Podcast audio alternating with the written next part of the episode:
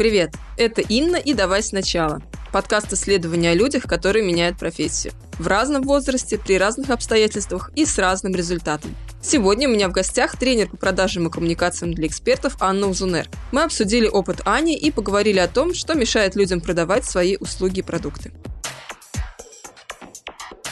Аня, привет! Привет, Инна! Аня, расскажи, пожалуйста, о себе, чем ты занимаешься, с кем работаешь и какие вопросы клиентов решаешь. Меня зовут Анна Узунер, я тренер по продажам и коммуникациям и работаю преимущественно с экспертами помогающими практиками. Я помогаю им в соцсетях общаться и продавать э, человечно, этично, так, чтобы это было с уважением к себе и клиенту. Это лозунг моего проекта «Продажи с уважением к себе и клиенту» помогаю им продавать на ознакомительных консультациях, либо индивидуально, либо в каких-то малых группах, и помогаю делать онлайн-выступления, продающие вебинары, либо готовиться к выступлениям на каких-то таких знаковых событиях. Как я, например, сама вчера выступала на конференции в Морошке. Ты не всегда этим занималась, мы с тобой уже... Не всегда. Да, не всегда.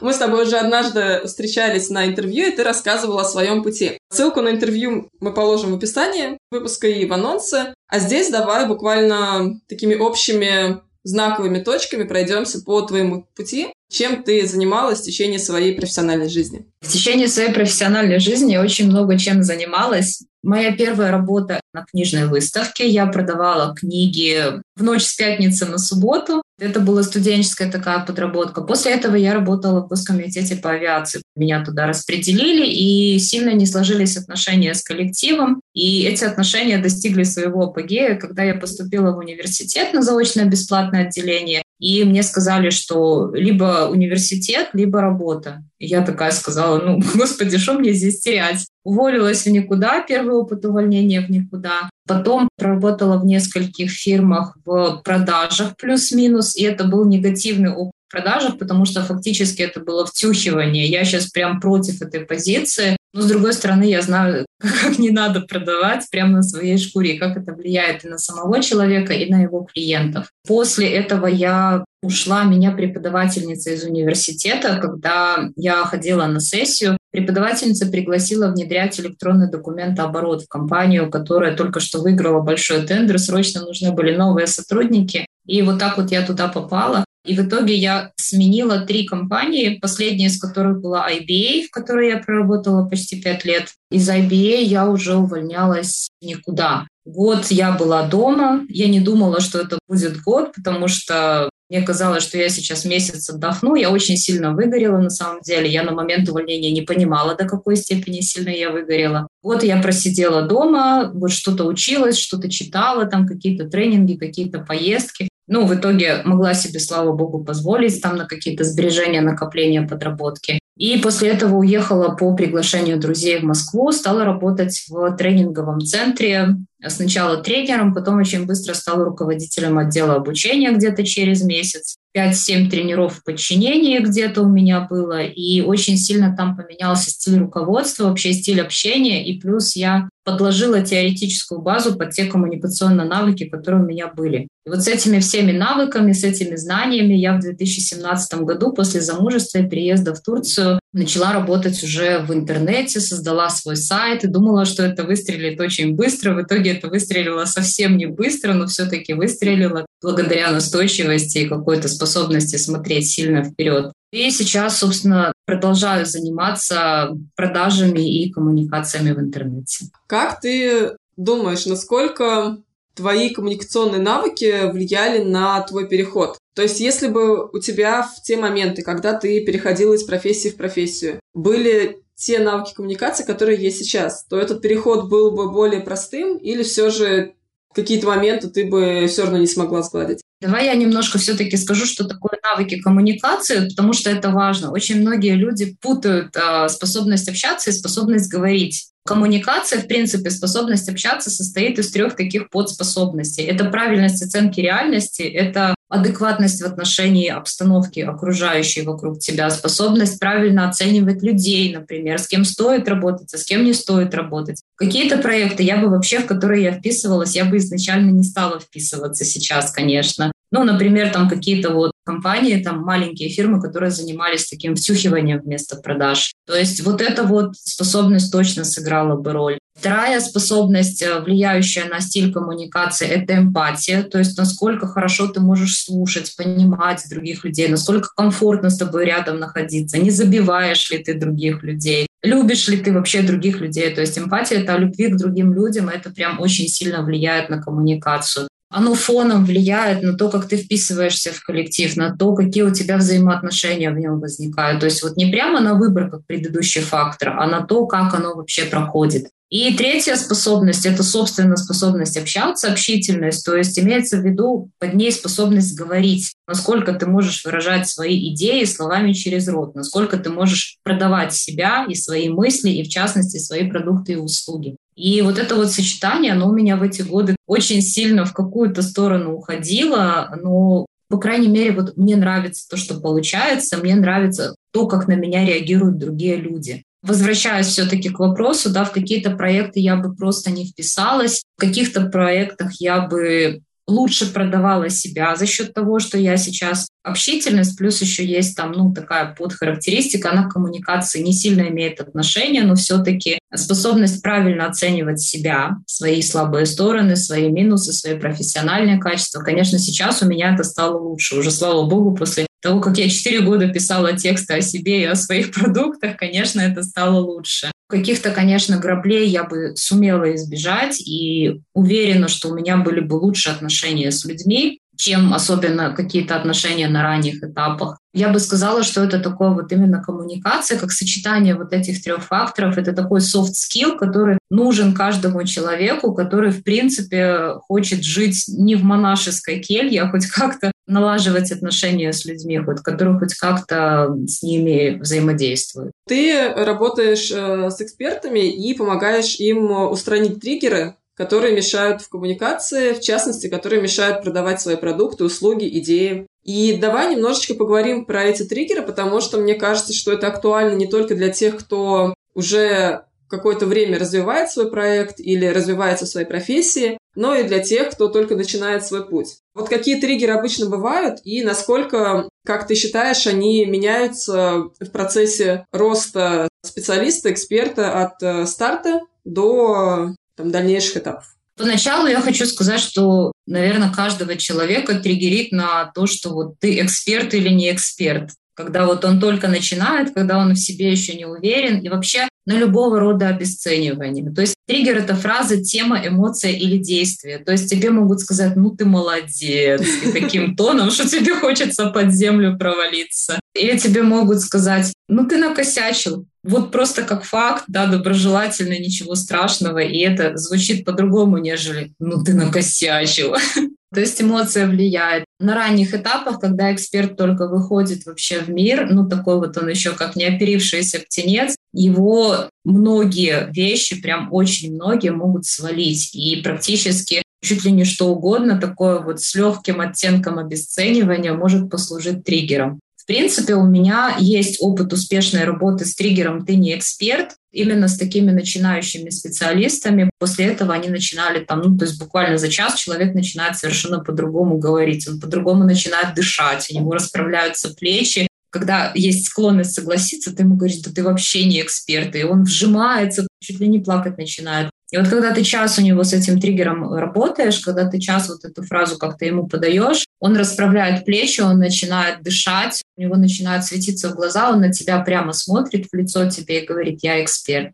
И это звучит уверенно, и это звучит вот, ну, с полным пониманием, что так оно и есть. И на каких-то начальных этапах деятельности это очень сильно помогает. Есть такая штука, как-то я пытаюсь сейчас вспомнить, как мне клиентка сказала, перестаешь жить, дрожа душой когда именно вот про этот триггер, вы не эксперт, она вот так вот сказала. От этой экспертной самооценки, в свою очередь, конечно, зависят цены на услуги. Есть такая штука, что действительно хорошие эксперты вот именно из-за своей низкой самооценки работают за три копейки, потому что им кажется, что у них еще одного диплома не хватает. Потом они получают этот диплом, и кажется, еще одного диплома вот сейчас вот не хватает. Кстати, это тоже хороший триггер, у тебя нет диплома.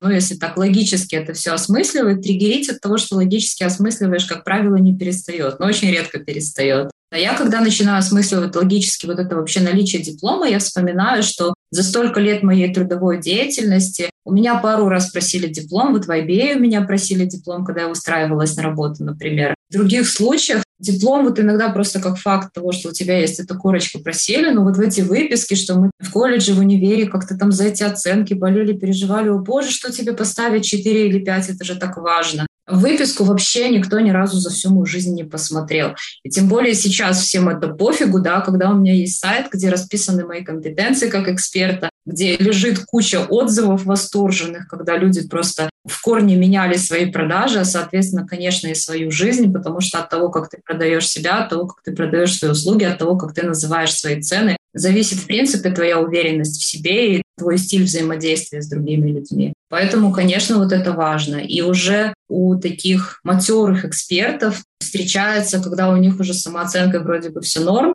но у них продолжает их триггерить на какую-то тему, что сколько стоит ваша услуга. Он внутри себя может считать, что это дорого. Он может осознавать свою ценность, но не конвертировать ее в цену. Ко мне приходили с такими случаями, когда, например, помогающему практику, ну, надо, по идее, продавать какие-то большие сеты, потому что одна-две консультации — это же вообще ни о чем. Ему надо продавать большие сеты, надо, например, продавать полугодовой годовой коучинг, и вот на час он называет цену легко, а вот эта стоимость пакета, она для него просто непроизносима.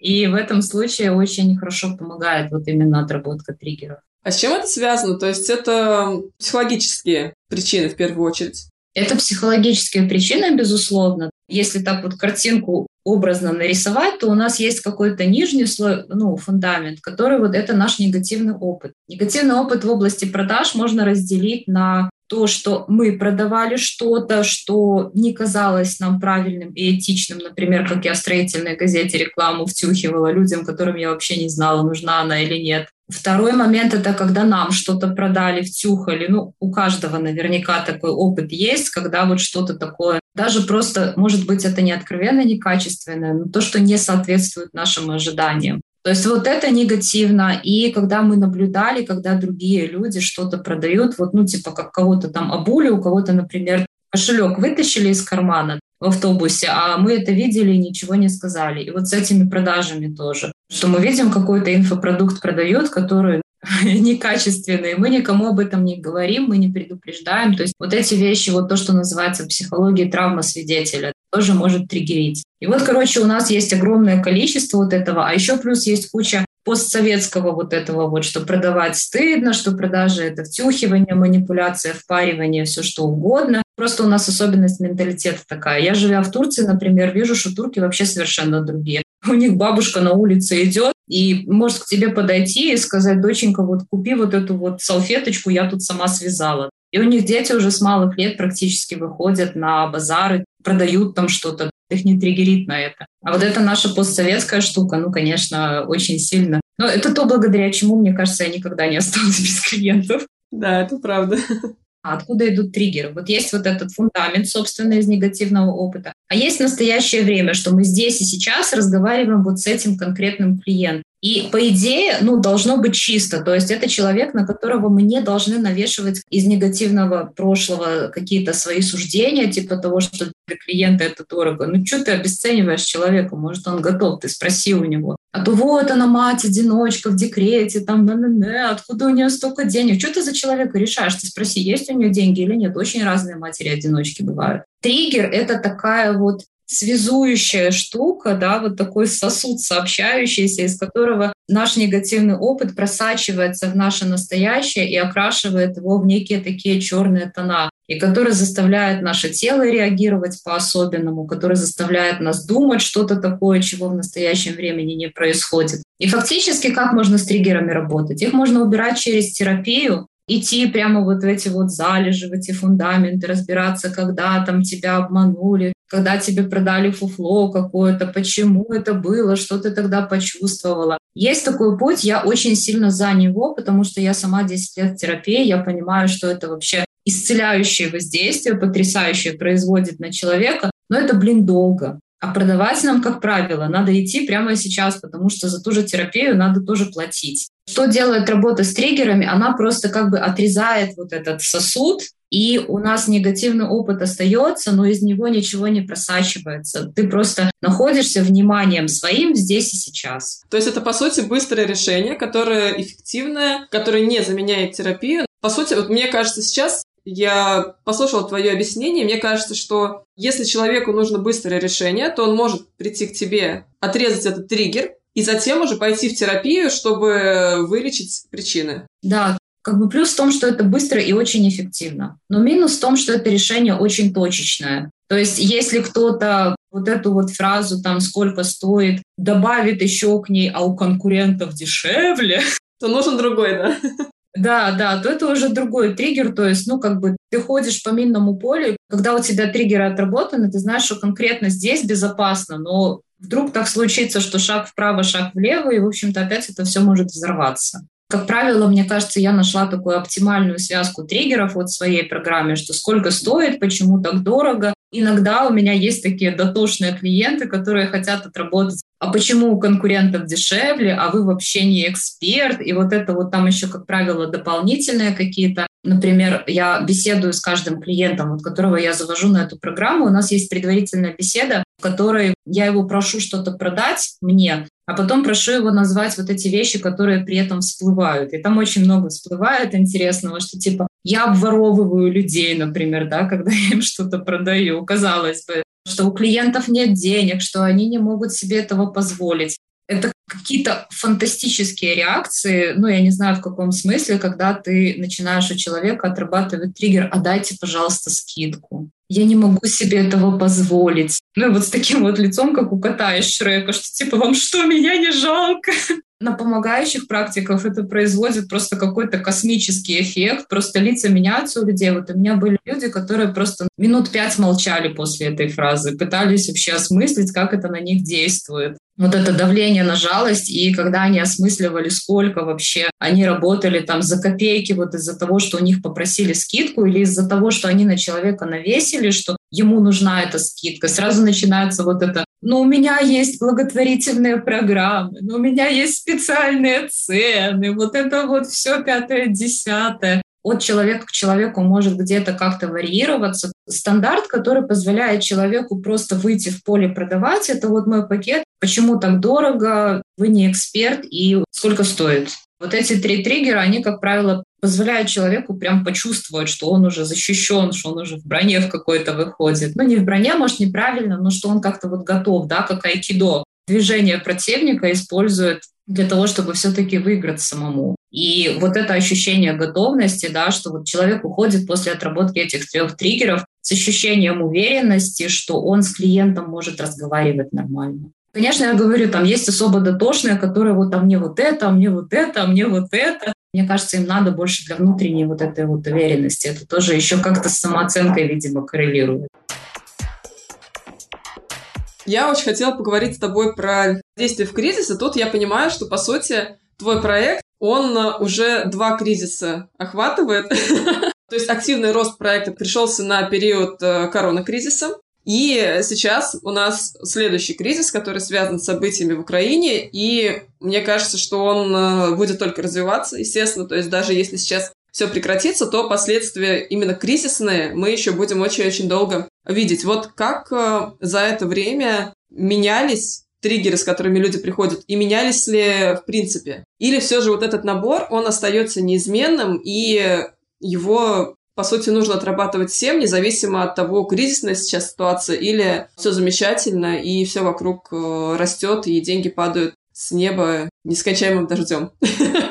Слушай, ну я тебе хочу сказать, что у меня вот лично такой интересный эффект, что меня кризисы усиливают. Потому что у меня такой продукт, который начинает быть актуальным именно в кризис. И у меня подача себя как эксперта, которая актуальна именно в кризис. Я умею излучать спокойствие, я умею излучать уверенность. И когда случился кризис, связанный с 24 февраля, ну то есть пандемийный вот этот вот, когда я выпустила в свет э, практикум по работе с хейтерами, там еще это можно было принять в принципе за случайность. А, ну тогда же люди, кстати, на консультации просто стали приходить поговорить. Потом, когда я сделала вот эту вот спокойную уверенность своей какой-то осознанной политикой, у меня так получилось вообще, что я практически не потеряла в доходе вот в этот второй кризис, и я поняла, что это уже следствие обдуманного вот этого позиционирования. Что вроде бы, когда вокруг ничего не происходит, но люди более-менее им кажется, что они и так спокойны и уверены. Хотя на самом деле, если копнуть, там очень по-разному. То есть личных кризисов, ну, их вообще ни в какое время никто не отменял. А сейчас получилось так, что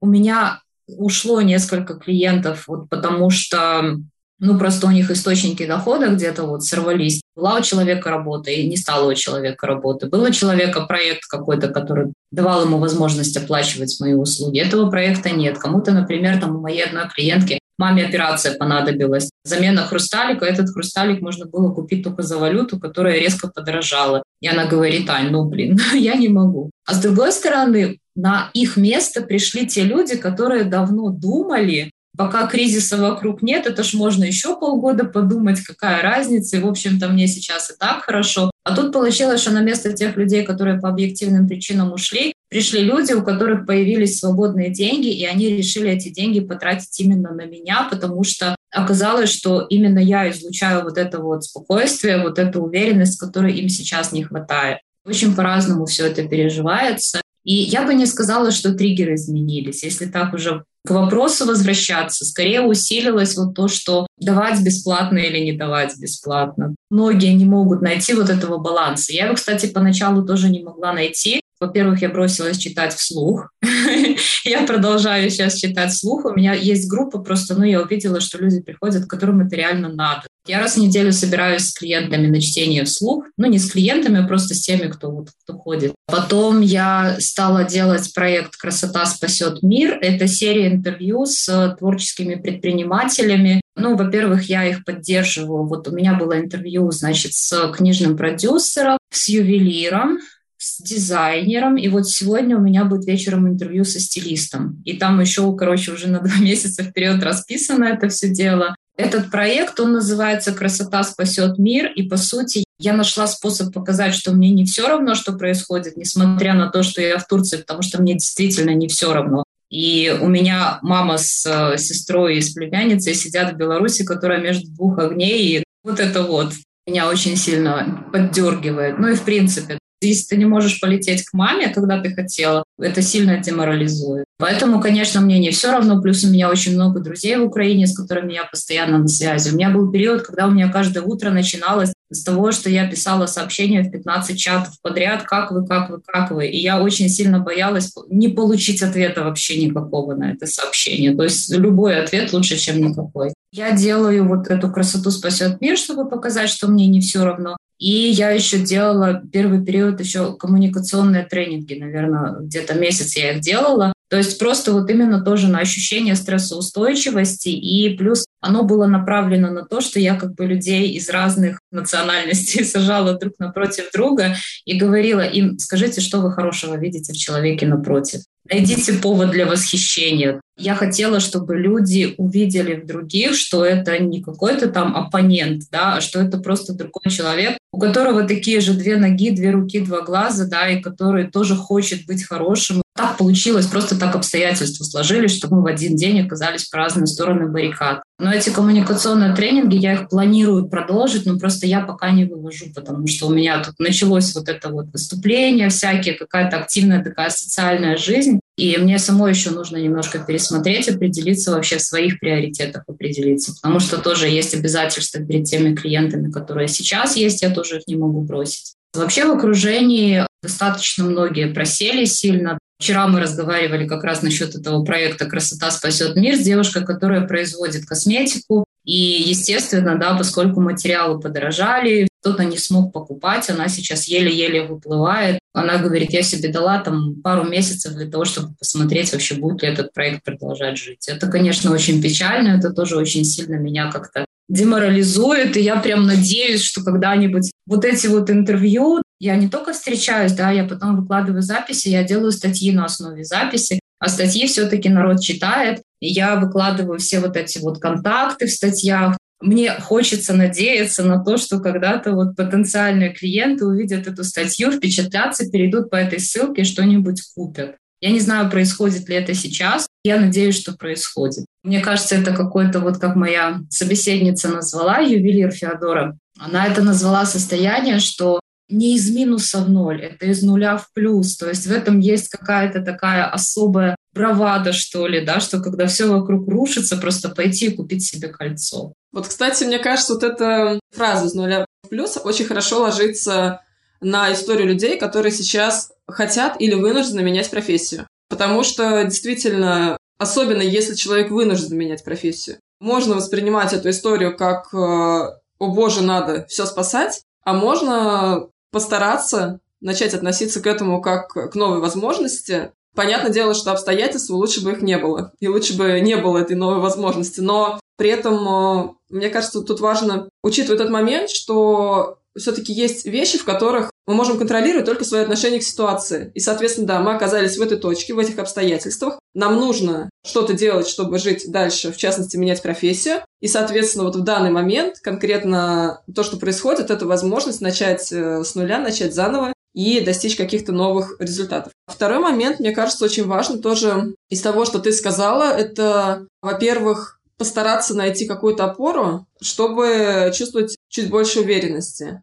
То есть это может быть опора и в виде других людей, и в виде каких-то своих э, действий, разговоров, э, небольших или больших проектов. И, наверное, третий момент, который тоже хотелось бы учитывать, что вот те вопросы, которые людей беспокоят в период смены профессии, Могу ли я назвать себя специалистом, чтобы начинать работать? Могу ли я просить столько денег, э, зарплату или за услуги, в зависимости от того, как люди работают? Они будут всегда сопровождать человека. Соответственно, нужно здесь сейчас найти ответы, которые помогают человеку сказать, что да, на данном этапе я специалист такого уровня, у меня есть вот это, вот это, вот это, значит, там, дальше я могу идти туда-то. Я могу претендовать на такую-то, такую-то зарплату, мне нет смысла идти работать бесплатно или за две копейки. Ну и дальше уже, соответственно, тоже на другие вопросы себе ответы искать. Есть такой момент, да, мне кажется, я согласна в целом, но это не всегда бывает легко, потому что все-таки для того, чтобы вот так собраться, нужен определенный уровень самооценки. Как ни крути. И для того, чтобы сказать себе, что я могу вот это, вот это, вот это, я умею вот это, вот это, вот это, нужно знать хотя бы вот где-то, вот как-то вытащить из себя, что именно ты можешь,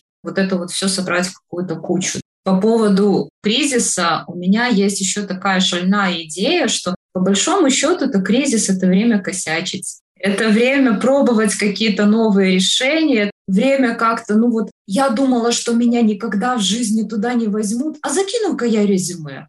Ну а вдруг? И вот иногда вот эти вот «а вдруг» они так круто срабатывают. И когда вот мирное время как-то оглядываешься постоянно, ну не постоянно, я тоже, меня уже жизнь кризисами закалила всякими, да, но я помню, как я раньше это делала, что я оглядывалась постоянно, меня так учили, меня мама так учила, что это очень важно, то, что подумают другие люди. Это тоже, кстати, способность, она называется, у нее даже конкретное название есть способность быть причиной. И у меня когда-то вот эта способность была очень низкой, и я ее прям вырастила. И вот, кстати, она у меня выросла, начинала расти и продолжает расти вот именно с того момента, когда я начинала делать свой проект. Ты не напишешь текст в соцсети или не выложишь его, пока ты думаешь, э, что к тебе придут там какие-то хейтеры и наваляют тебе по самое «не хочу». Ты не выступишь на какой-то конференции там по той же причине. Опять же, там к моей вчерашней морожке возвращаюсь, я четыре года мечтала там выступить. И у меня в какой-то момент, вчера вот буквально сидела и думала, что, боже, я здесь. Я в какой-то момент просто чуть-чуть вот забыла слова. Мне сказали, что это было незаметно, но я у себя это очень четко отследила, вот этот момент. Боже мой, я не знаю, что говорить. А с другой стороны, ну вот когда, если не сейчас? То есть сейчас настолько бурно развиваются события, каждый день вот что-то новое происходит, что фактически каждый день у людей находятся какие-то более актуальные новости для обсуждения, чем косяки какой-то одной конкретной Ани. Что бы ты сейчас не сделал вот для себя, для развития своего проекта, куда бы ты сейчас не вперся вот так, оно уже сейчас будет выглядеть на фоне вообще всеобщих событий как-то очень мелко. Мы привыкаем чувствовать себя большими, когда мы на большое количество вещей влияем. А тут, когда, в общем-то, мир показал, вот жизнь показала, что в один день все по щелчку пальца одного человека все может измениться, перестаешь придавать такое значение своим поступкам и своим косякам в том числе. Ну, накосячила и накосячила. Ну, окей, получила опыт, пошла дальше. Лихость какая-то, бесшабашность появляется какая-то. Вот мне кажется, действительно очень важно, с одной стороны, ценить именно тот опыт, который получаешь в результате ошибок или, наоборот, успехов, потому что, по сути, именно этот опыт, он позволяет дальше уже принимать следующие решения. И второй момент, который хотелось бы добавить вот к твоим словам о том, что почему бы сейчас что-то не сделать, например, о чем-то не заявить или, допустим, не откликнуться на какую-то вакансию, если человек хочет работать с нами. Здесь у меня тоже есть обычная фраза, которую я говорю, что если ты спросишь или, например, откликнешься да, на резюме там, на проект, то у тебя есть два варианта. Тебе скажут да или нет. Если ты не откликаешься или ничего вообще не говоришь, у тебя только один вариант. Тебе не то, что даже не говорят нет, об этом просто не узнают. Ну, то есть, по сути, действие, оно в любом случае увеличит количество возможных вариантов, а бездействие, оно оставляет как раз вот в позиции нуля. Вот это, мне кажется, тоже очень такие моменты. Мне это, знаешь, еще напоминает ту историю, когда я выходила замуж. Мы с мужем же, вот он мне на третий день знакомства сделал предложение, я приезжаю в Москву, мы с моим э, партнером вот этим по тренинг-центру, значит, обсуждали, и он в какой-то момент спросил, говорит, а ты не боишься? Говорю, ну, слушай, я бессмертное духовное существо, что мне терять, кроме своего тела? Почему-то, конечно, я, опять же, да, правильность оценки реальности, она сыграла свою роль. Я понимала, что вот именно этот человек для меня как минимум безопасен, и что в конце концов у меня в загашнике есть деньги на билеты, я могу в любой момент улететь и вообще всю эту ситуацию переиграть, если меня в ней что-то начнет не устраивать. То есть я уже тогда перестала бояться своих ошибок. Сейчас, сейчас тем более на фоне события такого масштаба, как свадьба, запустить какой-то продукт, который не выстрелит, да господи. Масштаб, как бы он тоже имеет значение, что в какой-то момент для тебя важно, насколько ровно ты поставишь свои тапочки возле кровати. Ну, а когда вот увеличиваешь постоянно вот эту планку свою, когда у тебя растет твой уровень принятия, что ли, как это правильно назвать, что какой-то момент, ну, спустил миллион в казино, ну, фигня какая, ну, пойду еще заработаю. Да, это очень классно. Я мечтаю до такого уровня дойти, когда миллион в казино. Не знаю, дойду ли, но как-то вот для меня в этом есть что-то притягательное. Я вот, кстати, сейчас читаю «Унесенных ветром», и там главный вот этот персонаж Ред Батлер. Мне запала вот сейчас именно на теперешние мозги такая фраза, что в начале, вот в 1861 году, когда начиналась вот эта гражданская война, он говорит, любой человек, у которого была определенная сумма денег и немножко дури в голове, мог сделать то же самое, что делал я купить по бросовым ценам хлопка, отвезти этот хлопок в Англию и придержать там до того момента, пока цены на него не поднимутся. Ну, единицы это сделали. Единицы рискнули и выиграли. Да, это правда. Теперь хотелось бы еще вернуться к вопросу самооценки, потому что мы с тобой уже обсудили, что прежде чем переходить на какие-то там другие уровни, хорошо бы проработать этот вопрос самооценки и понять, а почему я могу быть специалистом, почему там, я могу претендовать на те или иные деньги. Вот если человек сейчас по каким-то причинам не может идти к тебе в работу или к другим специалистам, есть ли какие-то действия, которые он может сделать самостоятельно? Какая-то твоя рекомендация там из нескольких шагов, из нескольких действий, которые все же он может совершить, чтобы начать от движения от нуля наверх? Я расскажу, как это делал один мой знакомый. Прям вот живая история, который вместе со мной проходил коммуникационные тренинги, для которого вопрос собственной значимости, собственной важности в плохом смысле этого слова, что, о боже, если я сейчас поставлю тапочки неровно, мир рухнет, да? Для него уже тоже вот это было отработано, да, прокачано. У него в какой-то момент тоже не оказалось там денег и возможности пойти на тренинг и это отработать. И он сделал следующим образом. Ему нужно было пойти на какое-то собеседование, и он очень переживал из-за того, что его могут послать вот ровно на те три буквы, которые написаны на заборе. Поэтому что он сделал, просто зная технологию. То есть триггер, он же убирается путем многократного повторения. Конечно, хорошо, ну вот здорово, идеально, когда рядом есть тренер, который тебя за ручку ведет и говорит, посмотри, у тебя сейчас бровь дернулась, ну ничего, ты сейчас через это пройдешь, давай еще раз это сделаем. То есть, который тебя вот держит за шкирку и не дает тебе фактически как в спортзале тренер, блин, 10 приседаний, хоть тресни, 10 приседаний, зайчик, девятое, давай, девятое, еще, ну давай, еще, еще чуть-чуть, еще сантиметр. То есть как бы моя функция вот в этом, но в принципе никто не мешает человеку взять штангу и сделать это самостоятельно. Пускай он там как-то криво-косо сделает, но это лучше по-любому, чем вообще не приседать. Так вот, возвращаясь к этому, что сделал мой вот этот знакомый, он сел на телефон, два дня просто звонил по московским номерам незнакомым, ну, московский код и какой-то номер от балды. И говорил, здравствуйте, меня зовут Вася, вы не могли бы меня послать вот туда? Короче, он пару дней вот так вот звонил. Ну, кто-то, конечно, стеснялся и отказывался, а кто-то посылал. И в итоге за пару дней он у себя отработал иммунитет, совершенно спокойно пошел на это собеседование. И, и по-моему, по-моему, даже он эту работу получил, если я не ошибаюсь. Но тут уже могу ошибаться, не помню подробностей, но вот, вот реально такие кейсы есть.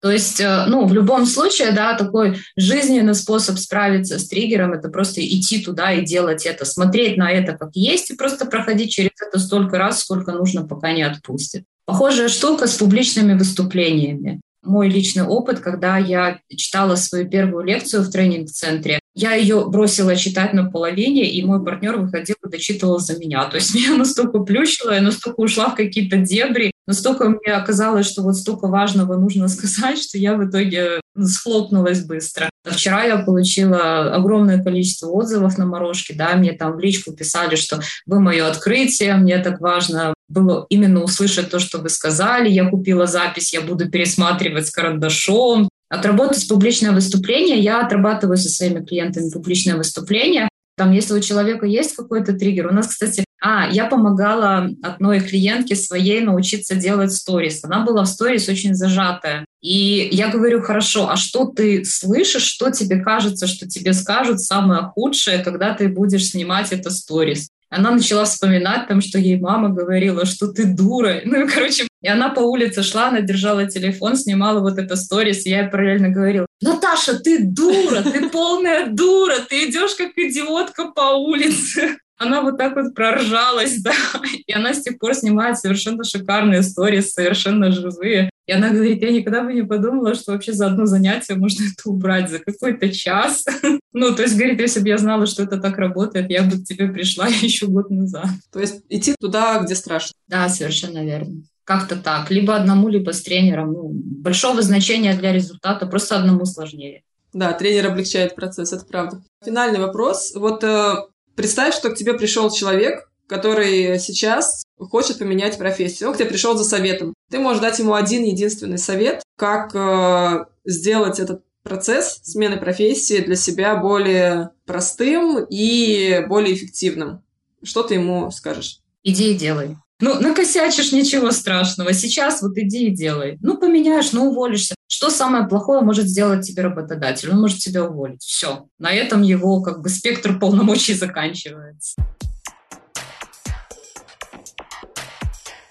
На сегодня все. Я рада, что вы провели это время с 13 выпуском подкаста «Давай сначала». На мой взгляд, его отлично дополняет 10 эпизод про синдром самозванца, который мы записали с Валентиной Евтюхиной. Рекомендую послушать его, если вам часто кажется, что ваши успехи – это не то, чем можно гордиться. Также приглашаю вас подписаться на телеграм-канал подкаста. Он так и называется «Давай сначала». Там можно узнавать последние новости о подкасте, следить за его внутренней кухней и делиться своими впечатлениями. Пока-пока!